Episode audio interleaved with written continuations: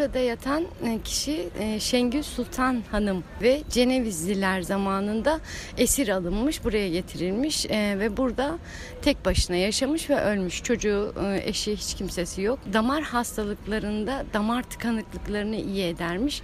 Biz türbenizdeki çıtlık yazısının manası nedir diye sorduğumda o da öyle söyledi. Sumak ve çitlembikten o ilaç yapıp iyi edermiş. Onu söyledi. Ondan sonra damar tıkanıklıklarında e, ismimi söylerseniz ben de tedaviye himmet ederim dedi. Ondan sonra çok çalışın, çok hızlı çalışın. Çalışın dedi bu kadar. Antalya Kale içinde Şengül Sultan Hanım